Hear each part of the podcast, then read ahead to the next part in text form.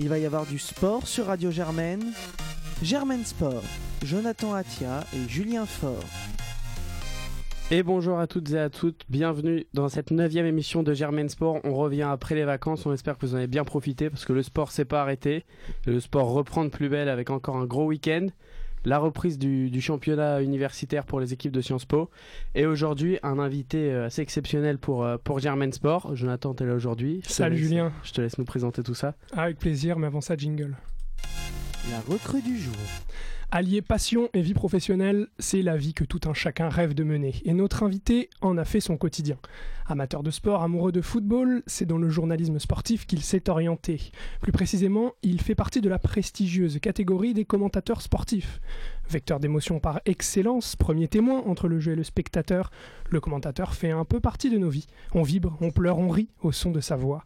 Arpentant la France chaque semaine au micro de Beansport, notre invité a accepté de faire un petit arrêt parisien et nous accorder un entretien aujourd'hui. Bonjour Julien Brun. Bonjour à vous. Et merci d'être au micro de Germain Sport. Euh, Julien et moi-même, nous nous sommes penchés sur votre quotidien de commentateur sportif. Commençons par rappeler pour nos auditeurs que vous officiez sur les antennes de Beansport. Chaque semaine, le dimanche en règle générale, vous parcourez la France entière. Vous étiez encore hier à Nantes pour commenter euh, le carton plein des Canaries contre Guingamp. Mais avant cela, vous nous avez fait vivre des affiches comme Saint-Étienne-Rennes, Marseille-Caen, Toulouse-Bordeaux. Merci Twitter pour ces petites informations. Euh, la Ligue 1 n'a donc plus de, de secret pour vous. Ah si, quand même. Un petit peu quand même, on, verra ça tout à l'heure alors. Euh, nous avons également eu le plaisir de vous entendre en Angleterre, mais aussi en Champions League par le passé, chez les hommes comme chez les femmes d'ailleurs. Et puis évidemment, vous étiez en Russie pour nous faire vivre la Coupe du Monde à Rostov, à Saint-Pétersbourg, à Samara, à Kaliningrad. Alors commençons euh, là-dessus, si vous le voulez bien. Quatre mois après la fin des hostilités, quel souvenir gardez-vous de votre périple en russe? Mais il y, a, plusieurs, euh, plusieurs éléments qui restent. Il y a à la fois une petite nostalgie au niveau euh, professionnel. Alors on sait qu'il y en aura d'autres, hein, des rendez-vous comme ça. Mais c'est vrai que ce sont des moments qui sont particuliers parce que on vit dans une sorte de vase clos euh, pendant une, compétition comme ça. la Ligue des Champions, la Ligue 1, les championnats étrangers sont des choses qu'on vit au quotidien en partant le matin de chez soi, en revenant à la maison le soir. Et je sais pas si ma fille a pas fait ses devoirs, faudra que je lui répète, bah, fais tes devoirs. Bon, elle les fait en général. Hein. Mais disons qu'il faudra que je sais pas, ma femme qui me parle d'un problème euh, technique euh, ou, qu'il faut passer l'aspirateur, bah, je vais rentrer et je vais le faire. Tandis que quand vous êtes sur une compétition comme ça, vous êtes vraiment dans une sorte de bulle avec votre consultant. En l'occurrence, j'étais avec euh, Bruno Chéroux et ça permet d'être à 100% là-dedans. Alors évidemment, il y a les téléphones, les messages et tout, mais on me parle pas de, de problèmes du quotidien. Donc même si parfois c'est un peu dur humainement de se retrouver loin des siens, il n'empêche que ça permet de vivre une compétition complètement à fond, à la fois dans les matchs qu'on commente, les voyages qu'on fait, euh, mais aussi la volonté de regarder un maximum de matchs, d'aller à la rencontre des gens, de se balader dans les villes, d'essayer de ressentir aussi l'événement comme il est vécu dans le pays. Et euh, donc voilà, professionnellement, il y a toujours une petite euh, dose de nostalgie quand on en parle, surtout que là, la, Coupe du Monde en Russie, elle était vraiment particulièrement réussie, je trouve, euh, à, tout point de vue. Et puis, il y a aussi le, côté un peu chanceux, parce que vous parliez tout à l'heure de la, chance qu'on a lorsqu'on a l'opportunité de faire ce métier. C'est vrai que je, connais plein de gens qui sont allés en payant, qui auraient aimé y aller et qui auraient été prêts à payer pour ça, mais qui n'avaient pas l'opportunité. Moi, il s'avère que j'étais salarié pour, ah pour euh, aller un mois là-dessus, profiter de gros matchs et voyager dans des bonnes conditions. Donc euh, oui, c'est à la fois un peu de nostalgie et beaucoup de, de chance de reconnaissance aussi du fait de pouvoir faire ce, genre de périple. Et, dans la peau du, commentateur, justement, en termes d'infrastructure, elles étaient optimales pour commenter par rapport à ce que vous connaissez euh? Mais globalement, franchement, j'avoue que depuis quelques années, j'ai la chance de travailler sur des compétitions qui sont plutôt euh, bien organisées, que ce soit le championnat de France, les Coupes d'Europe ou quand on va en Angleterre. C'est vrai que là, quand on part sur la Coupe du Monde, ça, ça, passe encore un cran au-dessus parce que tout est vraiment fait pour que ça fonctionne au maximum. Je veux dire, la, FIFA ne prend aucun risque. Vous arrivez, si dans des stades parfois en France, vous regardez, le Wi-Fi saute un peu ou la 4G ne fonctionne pas ou des choses comme ça, là-bas, vous savez que quoi qu'il arrive, tout est vraiment fait pour que vous bossiez euh, pour le mieux. Après, il y a un côté aussi presque inhumain dans la manière dont c'est géré parce que il y a tellement de personnes qui travaillent au même endroit que vous vous retrouvez à être, euh, voilà, vous avez un numéro de bureau d'une certaine manière, on vous assigne à être à cet endroit-là, mais tout est fait pour que vous puissiez bien bosser. Donc effectivement, au niveau des infrastructures, c'est c'est parfait et c'est vraiment quelque chose d'impressionnant au niveau euh, logistique et au niveau humain. Et, pour rester sur, la Coupe du Monde toujours, est-ce qu'il y a un match qui vous a vraiment marqué plus que les autres ou, au contraire un match que vous avez pris beaucoup de plaisir à, commenter euh Et à voir en même temps, du coup? le match en tant que spectateur euh, sans, sans travailler, c'est le France-Argentine, j'avoue qu'il y avait un truc euh, vraiment au-dessus, un scénario un peu fou, etc. Le, match que moi j'ai préféré euh, en tant qu'acteur relatif, hein, en tant qu'intermédiaire encore une fois, en tant que commentateur, mais le, huitième de finale entre le Japon et la Belgique, avec un scénario complètement dément, un match assez pourri franchement pendant la première période. À la mi-temps, on se regarde avec Bruno, on se dit Ah, on n'a pas de bol quand même de se retrouver sur ce match-là. Bon allez, ça va aller mieux. Et on se retrouve avec une seconde période où il y a cinq buts, un scénario renversant, etc. débridé. ouais. Et euh, le but à la dernière minute pour la Belgique sur une contre-attaque. Enfin, il y avait vraiment tout pour qu'on qu'on se sente bien. Et alors après, moi, je suis pas toujours satisfait en plus de mes performances, mais là, en l'occurrence, je suis sorti du match avec Bruno. On s'est dit, ah, franchement, pour une fois, c'était vraiment bien. Sur les cinq buts, je me suis senti euh, bien et au niveau de ce qu'il fallait faire. Il y a des gens qui vont dire que c'était nul, mais en tout cas, euh, une sorte de pas de plénitude parce que moi, je suis, je suis jamais qu'un qu'un- quelqu'un qui observe le jeu, mais il y avait quand même beaucoup de choses réunies pour prendre beaucoup de plaisir et c'est le genre de match qui restera, ouais, je pense, euh, tout le temps dans la tête en se disant j'ai eu le, bol de faire ça. Ouais, sacré match quand même. Mais, mais du coup, on a parlé de la Belgique. Et euh, est-ce qu'il y a un joueur vraiment qui vous a plus marqué que d'autres euh, pendant la compétition? Donc on a, on a Eden Hazard du coup, mais, mais a peut-être un autre euh, qui vous a plus marqué que les autres Euh, bah, moi, Eden Hazard, j'ai toujours un petit, un petit coup au cœur quand je pense à lui parce que je suis originaire du Nord. Parce que euh, le premier match qu'il a joué, je me rappelle, j'ai commenté quand il est entré pour la première fois en jeu, etc. Donc il y a quelque chose de, particulier en ce qui le concerne. Et j'avoue qu'à chaque fois qu'il prend le ballon, qu'il fait quelque chose, il y a- il y a quelque chose qui se passe, mais euh, bon après ça va pas être très original. Je dirais qu'il y a Kylian Mbappé aussi qui a fait cet effet-là, et notamment le match dont on parlait tout à l'heure là sur l'Argentine, où tu te dis bon bah je savais qu'il était très fort, mais là je pense que le monde entier maintenant est, est au courant. Ouais, c'est ça, c'était plus comme. euh, fallait vraiment être un suiveur du foot européen pour avoir conscience qu'Mbappé était vraiment un grand joueur, alors que là. On... Bah, nous on avait la chance voilà, de le savoir en tant plus, que il joue, il joue en. France, mais c'est Mm. un peu comme un Sancho là, à Dortmund quoi. Ouais, Faut suivre le foot pour savoir qu'il est bon, et là d'un coup, euh, tout le monde voit que. C'est exactement ça. ouais. il, est plus que bon. Et euh, une petite question comme ça euh, sur, euh, sur la finale de la Coupe du Monde. Est-ce que Mhm. vous avez été au stade pour ce match-là? Euh, J'étais rentré en France, moi. J'étais éliminé en quart de finale. Euh, donc, euh, donc, je suis rentré après les quarts de finale. Et, et alors, j'ai regardé le- la finale d'une manière que je déteste en plus. Euh, voilà, j'étais en famille et ma fille me, me dit Mais papa, on va pas le regarder à la maison. Les demi-finales, on nous a regardé à la maison et tout. On était en vacances.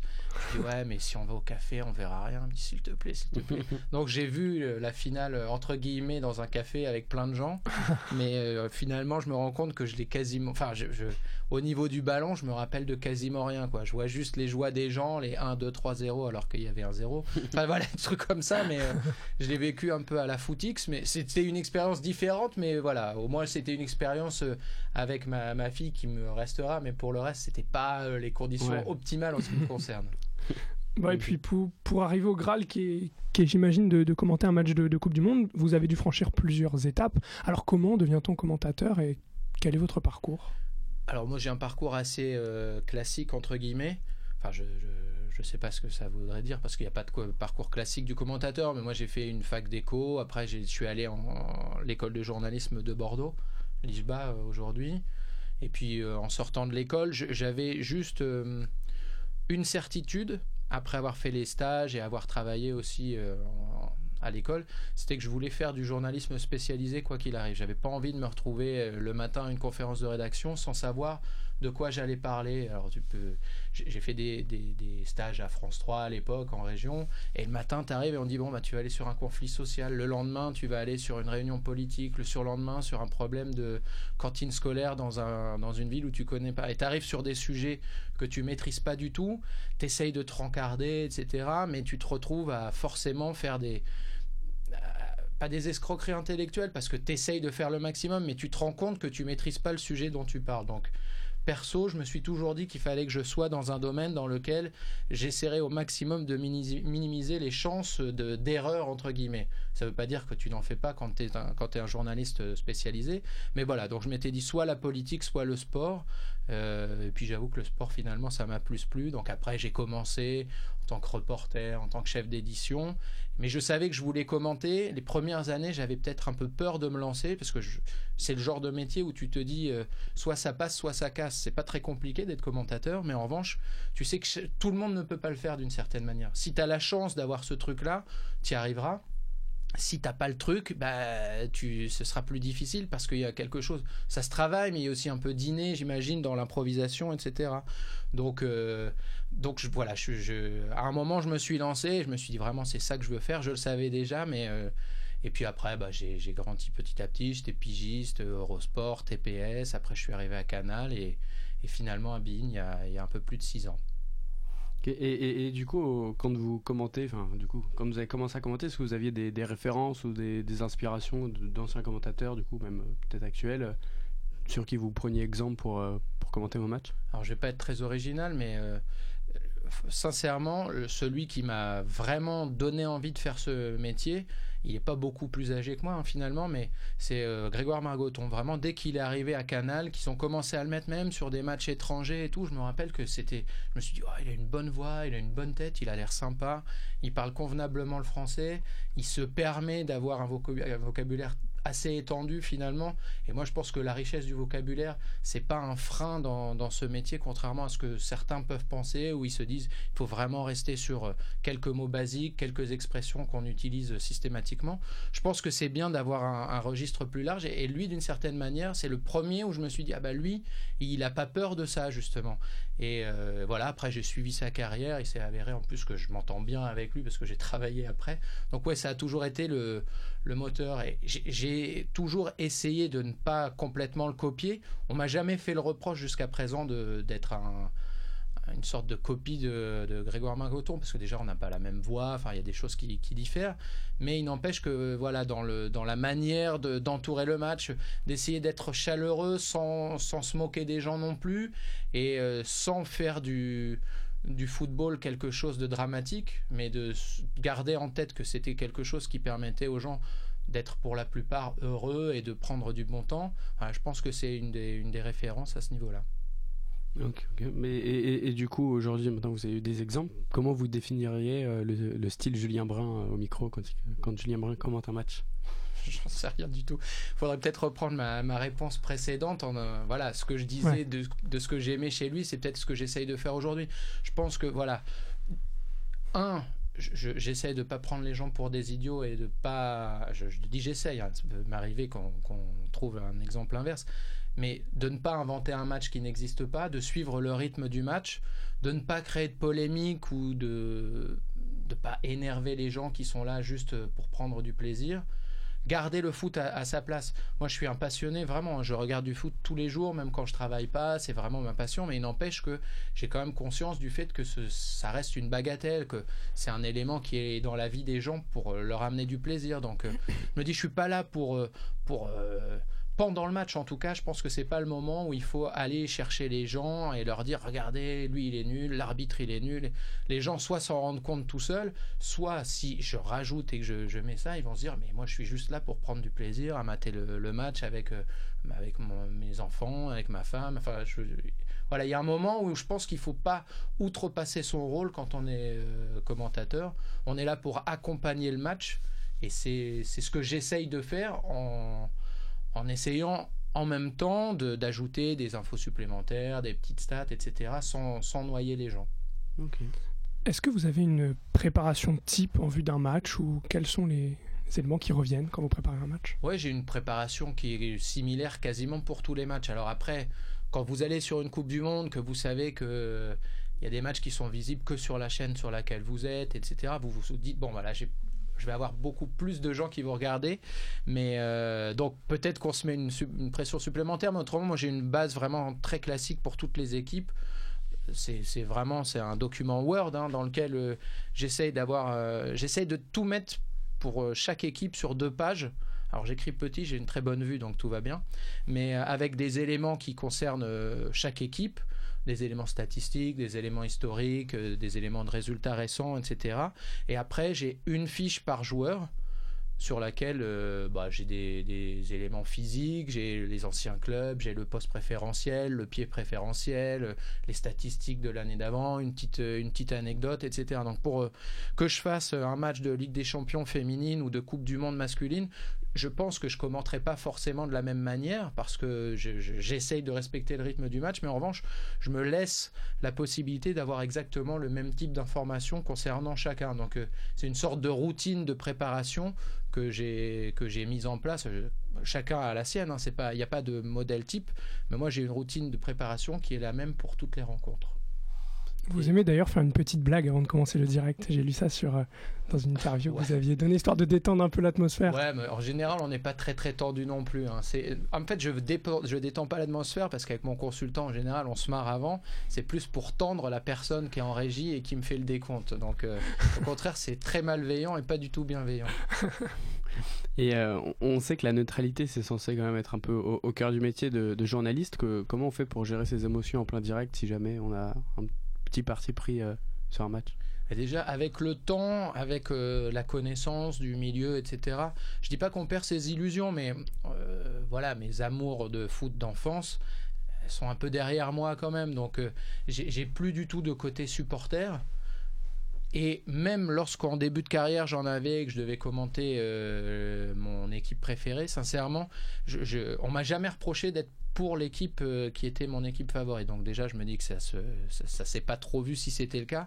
Et sincèrement, je, pense que je parlais tout à l'heure de se mettre dans une bulle sur la Coupe du Monde, mais on se met dans des mini bulles pendant le moment du match parce qu'on sait que y a des supporters des deux équipes qui peuvent nous regarder, qu'il y a la famille des arbitres, la famille des joueurs, enfin des tonnes de gens. Et donc, moi, je, considère qu'on a une responsabilité. euh, de, de, neutralité justement quand c'est entre deux clubs, euh, clubs français. Après, quand on est en Coupe d'Europe, on peut se permettre d'être un petit peu moins neutre peut-être quand on commente une équipe française, mais sans tomber dans, un, dans, quelque chose de, chauvinisme ou de ce genre de choses. Sincèrement, c'est pas du tout un truc qui m'a paru compliqué, mais dès le départ, j'ai jamais pensé que ça allait être difficile de gérer des émotions euh, sentimentales d'une certaine manière. Parce que ça, le- sentimental, ça existe dans le foot, et heureusement, enfin, c'est quelque chose qui est prégnant, mais il n'empêche que quand c'est le boulot, on sait aussi, je pense, faire la part des choses. En tout cas, j'ai jamais eu ce, ce- problème-là.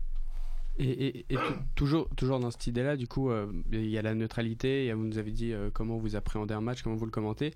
Et on sait aujourd'hui avec les réseaux sociaux, euh, ça va très vite les critiques sur une petite phrase qui peut être reprise, analysée, mal interprétée. Comment on gère ça, le- les, les critiques ou s'il y a une euh, un petit problème sur un match, euh, co- comment on gère euh, Twitter Là, je pense à ça parce que c'est le média Ah, c'est- utilisé pour pour ça, quoi. C'est le seul sur lequel je suis en plus. Moi, je m'y suis mis il n'y a pas très très longtemps finalement, mais euh, déjà, je, je, je, je pense que mon, mon type de commentaire fait aussi qu'il y a sans doute moins de, de controverses dans le sens où je ne suis pas euh, toujours à éditorialiser mon commentaire, mais plutôt à accompagner le match. Après, qu'il y ait des attaques personnelles, euh, etc., ça arrive. C'est pas, c'est pas agréable, mais c'est pas non plus dramatique. Euh, voilà, j'ai reçu un mail, pas, pas par Twitter, mais j'ai reçu un mail de quelqu'un, là, un téléspectateur, ce week-end. J'ai commenté le Real Madrid et la personne me, me met en titre arrêtez de parler de la nationalité des joueurs. Parce que je, voilà, pour changer, pour pas dire toujours euh, Modric, à un moment je dis le croate. Et pour Benzema, je disais le français. J'ai dû le dire deux ou trois fois dans le match. Le mec m'a envoyé un mail en me reprochant de dire pourquoi le français, dites l'international français, sachez que même si ça ne vous plaît pas, il a la double nationalité franco-algérienne. Alors déjà, moi, ça ne me déplaît absolument pas. hein. Moi, j'ai aucun souci avec le fait qu'il a ait la double nationalité. Et je sais aussi que si je disais le franco-algérien pour parler de Karim Benzema, ça pourrait m'être reproché également. Donc, je n'ai pas répondu. hein. Et je peux comprendre en plus qu'il y ait des choses comme ça parfois qui, déplaisent à certains. Il n'empêche que on peut pas euh, faire son commentaire en fonction des reproches. Alors parfois, moi j'ai eu des critiques qui m'ont été adressées et euh, pour lesquelles j'en ai te- tenu compte. hein. Enfin, il n'y a pas de, de souci. Moi, je suis suis pas infaillible. hein. Il n'y a pas de, pas de problème à ce niveau-là. Il n'empêche que chacun entend aussi, perçoit le commentaire parfois d'une manière euh, négative alors qu'il n'y avait rien de, spécialement là-dessus. Juste pour un truc, pour le, j'avais reçu un message de, deux personnes, enfin deux messages de mecs qui, qui expliquaient que j'étais raciste pendant la Coupe du Monde. Parce que pendant un match, je ne sais plus quel match hein, de Coupe du Monde, j'avais évoqué les résultats des grosses nations de football et en disant que c'était pas facile pour la plupart d'entre elles, que la France avait bien démarré, mais que l'Australie restait une nation mineure encore du football mondial. Ce qui en soi me paraissait pas spécialement choquant, mais euh, voilà, tout ce qu'on dit dans ces cas-là peut être mal pris, puisque les, personnes euh, qui, m'avaient parlé m'avaient dit Ouais, de toute façon, c'est un commentaire raciste, c'est parce qu'en France, il y a beaucoup de joueurs noirs et que vous minimisez leurs résultats et tout. Et je me suis dit Je, ne sais plus, je, je, sais même pas comment, je réponds pas hein, dans ces cas-là, mais je me dis Effectivement, quand on est dans une, dans une idée de d'auditeurs ou de téléspectateurs et qu'on présuppose des choses, après, tout est possiblement euh, une arme pour euh, aller dans, ce sens-là. Donc, euh, je ne peux pas, dans ces cas-là, me, répondre à, ce, à ce, genre de choses. Je ne suis pas raciste, mais s'il a ça vraiment dans la tête, quoi que je dise, ça pourrait être mal interprété. Et notamment, des choses qui, pour moi, enfin, dire que l'équipe d'Australie était une nation pas encore majeure du football et que ça amène au racisme, c'était vraiment une hmm. sorte de logique qui me, qui me dépassait complètement, quoi. Voilà, vous nous avez beaucoup parlé de votre métier. tout court même. Hein. non, mais c'était c'est super intéressant, mais de votre métier de commentateur sportif, est-ce que il y a un autre sport qui vous plaît? Est-ce qu'un jour vous entendra commenter autre chose que du football ou, pas forcément? Bah, J'en ai fait beaucoup. Euh, bah, justement, quand je commençais la carrière à Eurosport, euh, notamment, où là, vous retrouvez le matin à commenter de la voile, le lendemain vous faites euh, une course de vélo, après l'homme le, plus fort du monde. Enfin, et c'était la meilleure des écoles, franchement, parce que effectivement, après quand vous vous retrouvez sur des sports que vous connaissez mieux, euh, d'une certaine manière, c'est beaucoup plus facile. Enfin, c'est plus facile de commenter des matchs de Coupe du Monde que de commenter euh, l'homme le plus fort du monde. À la limite, c'est rigolo, mais que de commenter de la voile, des courses obscures, un sport que je connaissais pas du tout. Donc, moi, il y a je, me rends compte avec le temps qu'il y a peu de sports qui m'intéressent beaucoup euh, j'ai la chance que le foot ce soit bon le sport euh, au-dessus pour moi quoi qu'il arrive. J'aime beaucoup le cyclisme, mais je sais aussi que si on doit commenter du cyclisme, il faut le faire tout au long de l'année parce qu'autrement euh, faire une course de temps en temps, sincèrement, je l'ai déjà fait à l'époque, mais c'est horrible. Vous avez 180 coureurs qui arrivent et il faut que vous prépariez tout. Enfin, c'est complètement dément hein, comme comme boulot. J'aime bien la Formule 1 aussi, mais j'ai pas j'ai pas le truc qui ferait que j'ai voilà. Je pense que le foot c'est le domaine dans lequel je suis le plus ou le moins incompétent, disons. Donc je préfère rester là-dessus. Après, s'il y a de temps en temps des, possibilités sur des grands événements et tout, c'est génial. Moi, j'aimerais bien suivre un Tour de France un jour. Pas forcément en tant que commentateur, mais euh, peut-être en tant que présentateur, enfin, je sais pas, ou trouver un truc, mais. Euh, voilà, donc le, cyclisme peut-être euh, oui, mais à commenter, il faudrait vraiment qu'on me dise tu fais que ça, que ça, que ça pendant des mois. Et Julien Brun, au-delà de votre métier, vous nous l'avez dit, vous êtes un vrai fan de foot. Julien, avais quelques, on avait quelques questions aussi là-dessus. Ouais, bah, parce qu'on a le championnat est déjà bien entamé là, du coup 12 euh, journées en, Ligue 1. Et qu'est-ce que vous avez comme, impression aujourd'hui, vos, déceptions, euh, au contraire, ce qui, vous satisfait, ce qui vous surprend dans, le championnat On voit que Paris, bah, du coup, est champion là. Euh, que les... Pas encore, hein. on avait dit ça il y a quelques années, je me rappelle, en Angleterre, on disait que City, ils étaient loin, puis ils avaient gagné à la dernière minute de la dernière journée. Je, ne dis pas qu'ils le seront pas, hein. je dis juste qu'on est à la douzième journée, c'est même pas le tiers du championnat, ça peut, il y a des choses qui peuvent dérailler à des moments. C'est vrai, c'est vrai. non, non, mais n'insultons pas l'avenir, c'est tout ce que je dis. Mais je suis d'accord avec vous sur le fait que, c'est quand même très bien parti. Ça, paraît, ça paraît joué, on va dire ça paraît joué. Ça. Mais que du coup, à côté, on a Marseille-Lyon qui sont des, des, historiques qui étaient attendus euh, pour jouer le podium, euh, qui, qui se cassent un peu la figure. On a Monaco qui est au, fond du trou, et au contraire, on a des, belles équipes comme Lille euh, ou Montpellier qui, qui impressionnent en, ce début de saison. Ouais, bah après, moi j'aurais tendance à penser quand même que Lyon sur le long terme ça va remonter. Parce que sincèrement euh, individuellement les joueurs ils sont vraiment de très bon niveau. Euh, il y, a sans doute des problèmes peut-être parfois à gérer toutes les compétitions en même temps des problèmes de motivation aussi sur certains matchs. Je, pense que Lyon, en n'étant pas décroché comme ils le sont aujourd'hui, seront sur le, enfin cette équipe sera sur le podium euh, en fin de saison. Après Lille, euh, Lille, faut voir ce que ça donne aussi lors du, du mercato d'hiver parce que on sait que le projet il est avant tout financier et le sportif est quand même relégués entre guillemets au second plan. Donc est-ce qu'ils vont réussir à garder leurs joueurs? Est-ce que s'il y en a même un qui part, est-ce qu'il n'y a pas un peu le château de cartes qui, qui peut tomber? C'est pas ce que je leur souhaite, hein, mais c'est vraiment la petite question. Après Montpellier, euh, quand on voit le match qu'ils font hier, quand on voit leur début de saison, la manière dont euh, Michel Derzakarian, il a réussi depuis un peu plus d'un an maintenant à imposer son idée de la défense à trois, trois axiaux, etc. Je me dis là, il y a une certaine cohérence sur le long terme. Je dis pas qu'ils vont terminer deuxième, mais j'ai du mal à imaginer qu'il y ait un effondrement total de Montpellier. Donc dans le top 5, ça me paraît euh, totalement envisageable, en tout cas en ce qui les concerne. Ouais, parce que ça reste une équipe euh, assez, assez solide qui, qui dépend moins des, des individualités que, que Lille, quand même, euh, Montpellier. Enfin, là, il y a les attaquants qui marchent super bien avec euh, Laborde et Delors, mais, euh, mais derrière, c'est solide. Alors que Mais Lille aussi, hein. Lille est très solide aussi avec euh, Fonté qui, apporte vachement de sérénité, mais, mais voilà, si, si Pépé, Iconé ou, euh, ou Bamba baisse un peu pied, euh, ça peut être moins, moins solide que Montpellier en fait. sur, Ouais, euh, ouais. Après, c'est le genre aussi d'équipe où c'est pour ça que quand on prend des, j'ai toujours du mal à, me- à me dire euh, à la 12e journée, on sait déjà où sera le podium parce qu'il suffit que vous ayez deux, deux blessés à Montpellier. Je sais pas, il y a Hilton et Mendes qui se blessent jusqu'à la fin de la saison, ce que je leur souhaite pas. hein, je, ta- je touche du bois, mais c'est tellement long un championnat que faire des de la prospective par rapport aux 12 premières journées, ça me paraît toujours très compliqué. Si ça continue comme ça, s'il n'y a pas de souci, Montpellier, ça me paraît très solide. Mais après, euh, il suffit qu'il n'y ait pas grand-chose.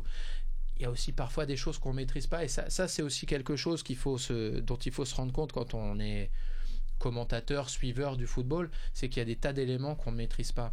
Il y a des tas de choses qu'on ne connaît pas sur euh, la manière dont, euh, dont ça se passe à l'entraînement, la manière dont ça se passe dans la vie des joueurs aussi. Parce que moi, je vois beaucoup, j'entends beaucoup euh, aujourd'hui, le journalisme, c'est devenu, euh, enfin là, je fais un aparté, mais c'est devenu vraiment un, genre l'opinion, c'est devenu la base du journalisme on ne parle pas forcément de ce qu'on voit, mais on parle de ce qu'on pense. Et je pense que c'est, enfin alors là je fais de l'opinion, mais c'est un mal du journalisme en général et du journalisme sportif en particulier, dans le sens où parlons de ce qui se passe, parlons de ce qu'on peut voir, etc.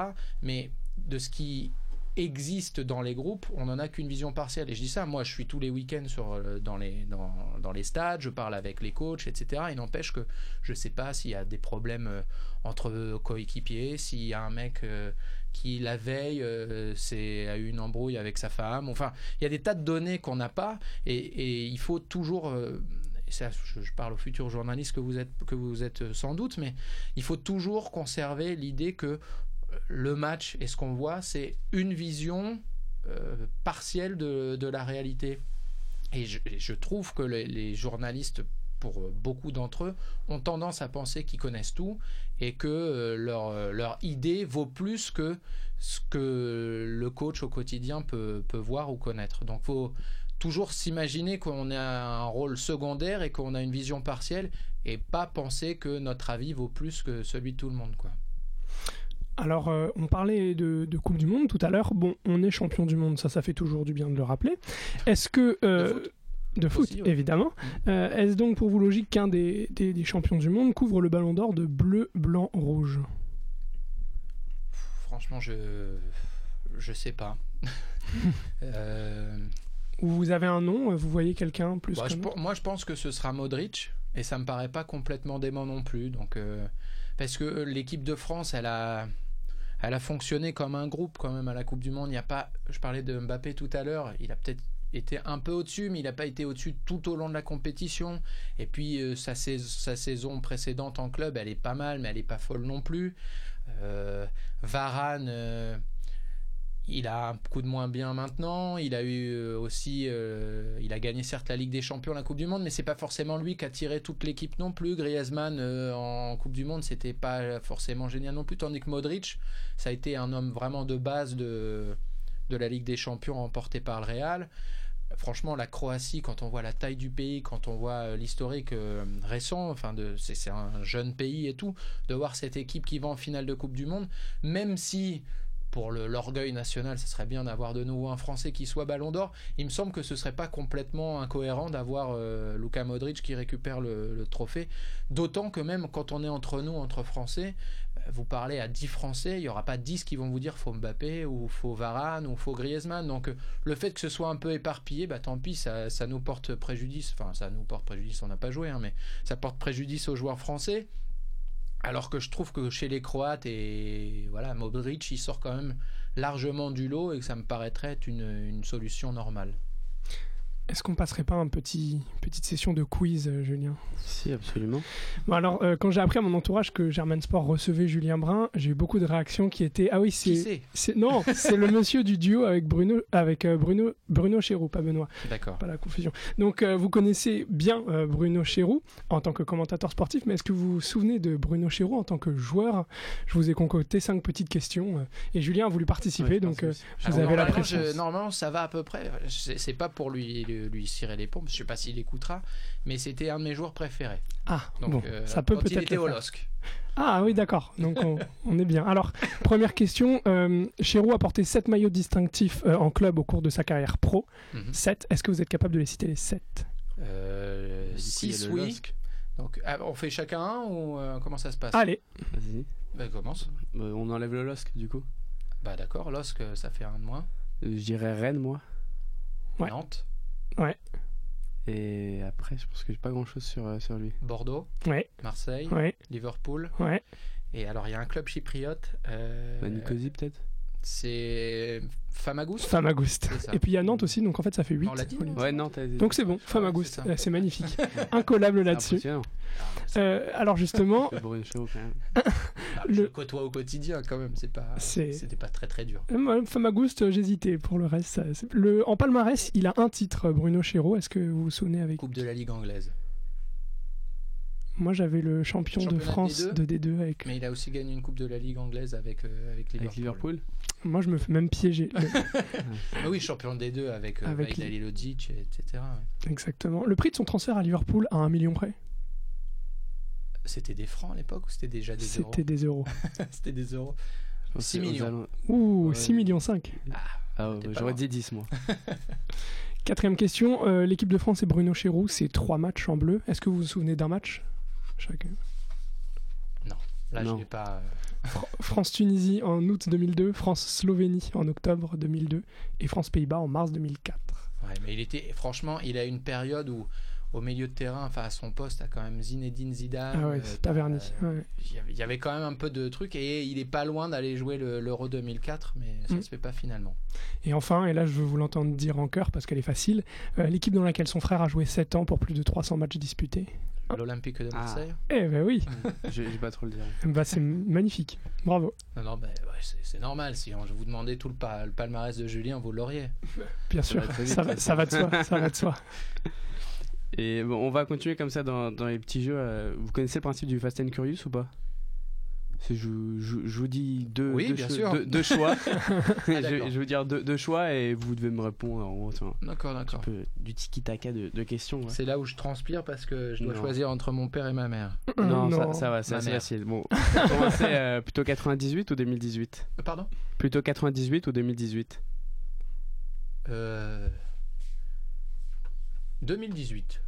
Alors que je, je suis vieux, mais euh, plutôt 2018 parce que parce que c'était euh, voilà, j'ai- ah, je dois pas dire pourquoi en fait. Si, mais Si. ça nous intéresse. Non, mais parce que j'étais à la Coupe du Monde et puis surtout parce que voilà, je l'ai partagé avec ma fille et que euh, à 20 ans entre 98, je l'ai partagé avec des potes quoi. Donc euh. Et plutôt Coupe du Monde ou Ligue des Champions? Qu'est-ce que je dois dire? Je parle aux gens de la com. Euh,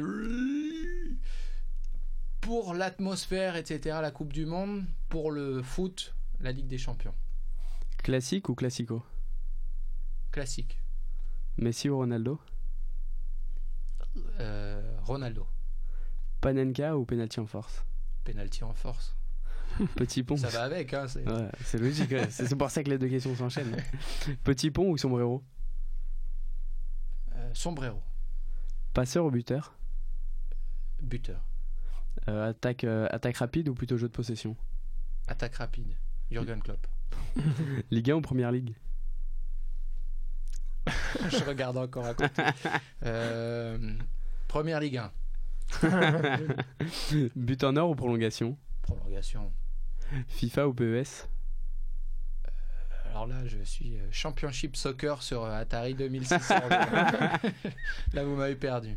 Et plutôt Germain Sport ou Bean Sport du coup bah, Germain Sport, Bean Sport. Bon, Bean Sport, c'est pour, pour payer le loyer, pour voyager et tout. Germain Sport, c'est pour le plaisir, évidemment.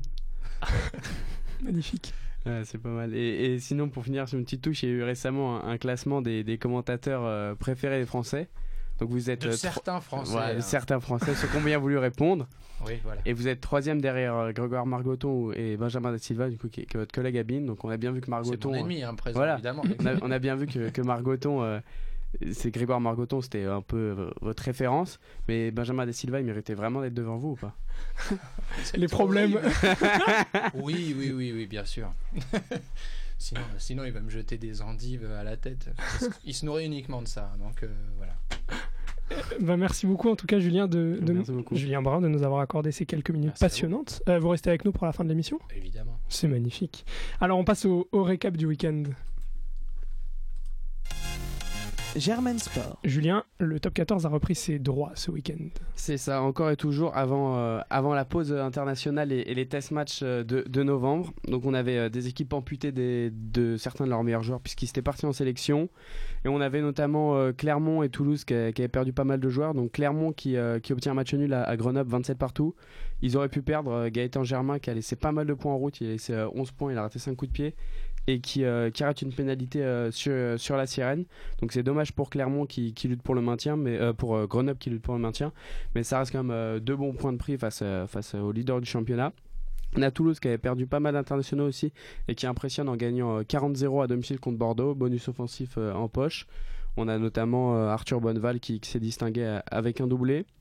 Sinon, on a Toulon qui arrête sa spirale négative de 5 défaites, toutes compétitions confondues, en gagnant assez laborieusement contre Perpignan à domicile. Donc Perpignan au contraire enchaîne les défaites en, top 14 et reste euh, englué à, la dernière place.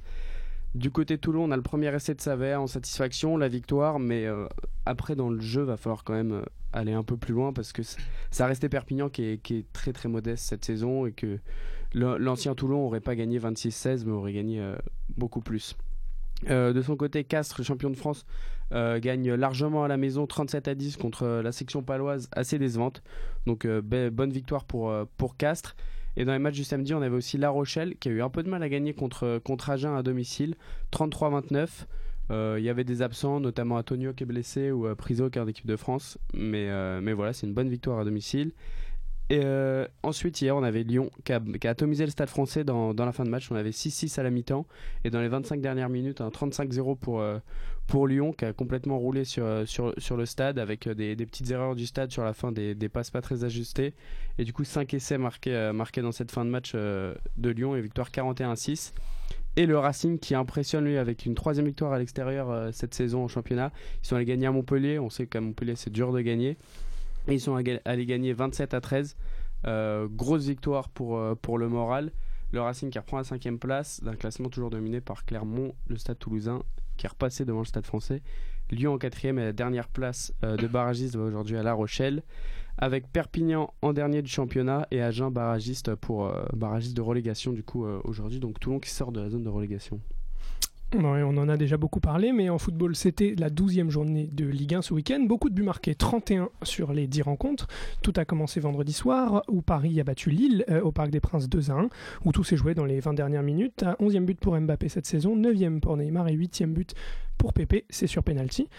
Samedi, Lyon et Bordeaux euh, se sont neutralisés au Groupama Stadium, un but partout. Lyon qui ne se rassure pas avant de jouer un match décisif en milieu de semaine contre Offenheim.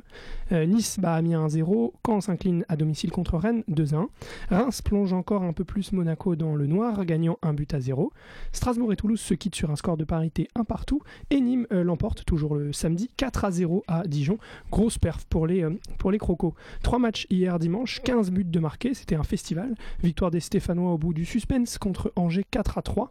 Euh, et avant cela, Julien Brun, vous étiez à Nantes pour nous faire vivre la rencontre entre Nantes et Guingamp. Vous pouvez nous la résumer en quelques secondes euh, bah, pas grand chose pendant 42 minutes. Un premier but pour Nantes qui fait hyper mal à Guingamp euh, sur un penalty discutable, enfin discuté surtout par les Guingampais. Hop, à la mi-temps, ils ont très mal à la tête et puis derrière, ils reviennent pas du tout dans la partie.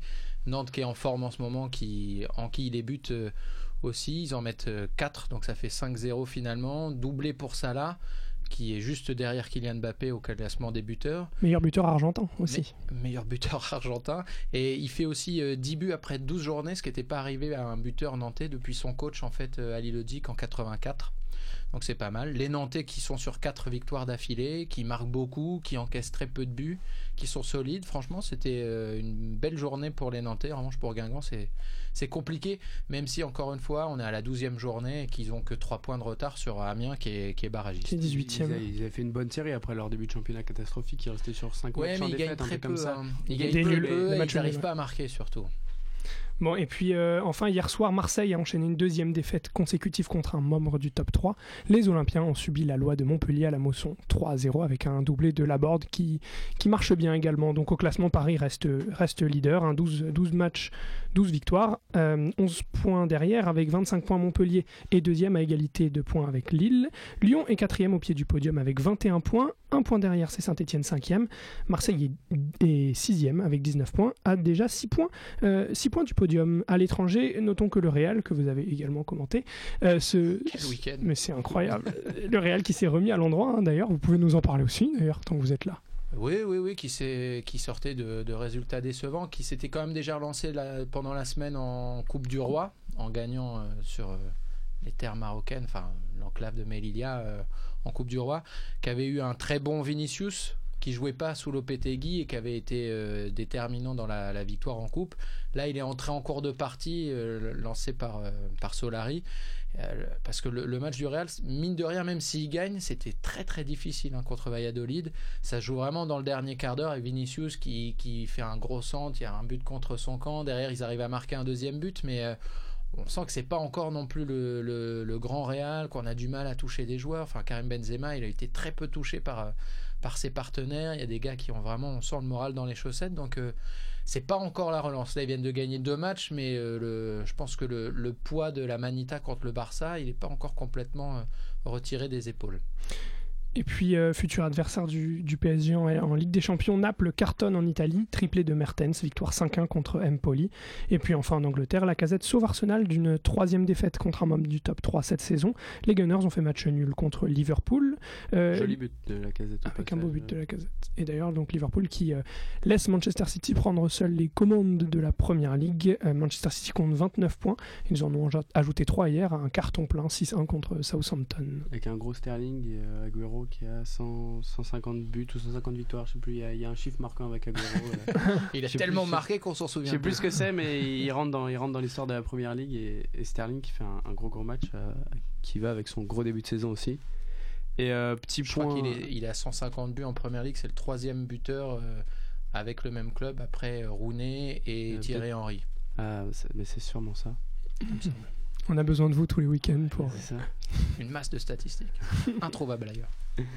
Et euh, petit point MotoGP euh, avec euh, à noter Johan Zarco qui a pris un passage compliqué en, milieu de saison et mieux dans, dans, cette fin de saison du coup. il avait obtenu la pole parce que Marquez avait été déclassé à l'issue des, qualifications et malgré sa, sa moto qui est, qui, est, moins bonne que, que, les autres, il a réussi à accrocher un podium après avoir bataillé pour euh, gagner sa, enfin pour garder une deuxième place, il la perd, euh, il la perd dans le dernier tour et euh, Marc Marquez qui remporte le, le, Grand Prix, qui est déjà champion du monde, mais voilà, c'est bien pour pour Johan Zarco qui finit qui finit bien sa saison, qui avait très bien commencé, un peu plus de mal après. Et du coup il se place pour pour être le, le, meilleur des autres, c'est-à-dire des, des motos des motos satellites, c'est celles qu'on qui ont des anciens moteurs qui, qui sont pas les, les équipes ont, ont, chacune une équipe satellite une, équipe une deuxième équipe en gros qui a, qui a un moins bon matériel. Et donc euh, donc c'est pas mal pour lui. C'est le meilleur des autres moi mais l'an prochain enfin là il va devoir beaucoup bosser cet hiver hein, parce qu'il arrive chez KTM euh, une moto qui est pas du tout au point etc donc euh, il prend quand même un gros gros risque en partant comme ça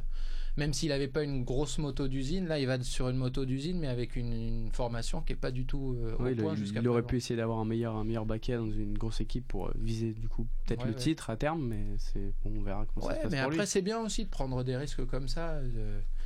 Et puis, euh, franchement, faire un podium, même si Rossi chute hier, il n'empêche que ça reste, ça reste bien. Il aura fait une grosse saison. On voit en plus qu'il est rapide euh, dans les, les qualifs à chaque fois. Enfin, là, il a fait Il la, a fait des, des gros la- tours. euh, la pole, même si, même s'il y a une disqualification, Il n'empêche que ça veut dire qu'il est deuxième dans les qualifs. Donc, ouais, franchement, Ouais, sur, un tour, il est, il est vraiment très bon. Quoi. Ouais, ouais. Après, ça, c'est sa, sa moto, sa mécanique qui, qui, qui fait le reste euh, un peu négativement. Mais bon, Enfin, ils font aussi quand même pas mal les pilotes. forcément, euh, les autres sont bons. Mais ça joue un peu. Quoi. Bon, et on termine par le Master 1000 de, Paris-Bercy. Euh, victoire finale de Karen Kachanov hier contre Novak Djokovic. Semaine de rêve pour le russe de, de 22 ans qui a sorti euh, Isner, Zverev, Tim et donc Djokovic euh, cette semaine. À 22 ans, il intègre le cercle des Russes vainqueurs à Paris derrière Davydenko et Marat Safin. Fin de série de son côté pour Djokovic, battu hier par un adversaire brillant. Le Serbe n'a pas été aidé par son match marathon contre Roger Federer la veille. Malgré sa défaite en finale, Novak Djokovic retrouve la place de numéro 1 à l'ATP aujourd'hui. Il passe devant l'Espagnol Rafael Nadal. Les Masters de Londres de la semaine prochaine s'annoncent donc bouillants et réuniront en plus de Djokovic et Nadal, Federer, Zverev, Anderson, Silic, Tim et Nishikori qui bénéficient de la blessure de Del Potro. Un joli plateau quand même. On devrait avoir des matchs assez sympas. Si on peut avoir encore une fois un Federer Djokovic, Et c'est sur Bein Sport. hein. On vient de me taper pour que je le dise, hein, le, le Master. ah, donc tout le monde sur Beansport la semaine prochaine, Allez, dans deux semaines tout le à, monde. à Londres, Tout le monde regardera Beansport. avoir du beau tennis. Julien, tu voulais nous parler de la reprise juste des championnats universitaires pour finir. Et ça y est, le, championnat euh, FNSU reprend ses droits euh, ce jeudi. Et du coup, euh, bah, il y aura besoin de, de monde pour aller voir les, équipes de Sciences Po qui reprennent toutes euh, leur championnat. Donc on a tous les sports, tous les sports collectifs qui vont être engagés pendant toute cette année sur leur championnat. Donc allez les voir, allez les soutenir. Il y aura des résultats cette année à Sciences Po et les et l'armée jaune et noire va nous régaler avec toujours le, crit en vue en cette fin d'année. Et bah comme ça c'est dit. Merci beaucoup Julien Brun de nous Merci avoir accordé quelques Merci minutes beaucoup. passionnantes. Et nous on se dit bah à la semaine prochaine, hein, toujours Ouais, c'est ça, fidèle au poste, même heure. C'est ça. Allez, Salut à tous. Salut. Germaine Sport.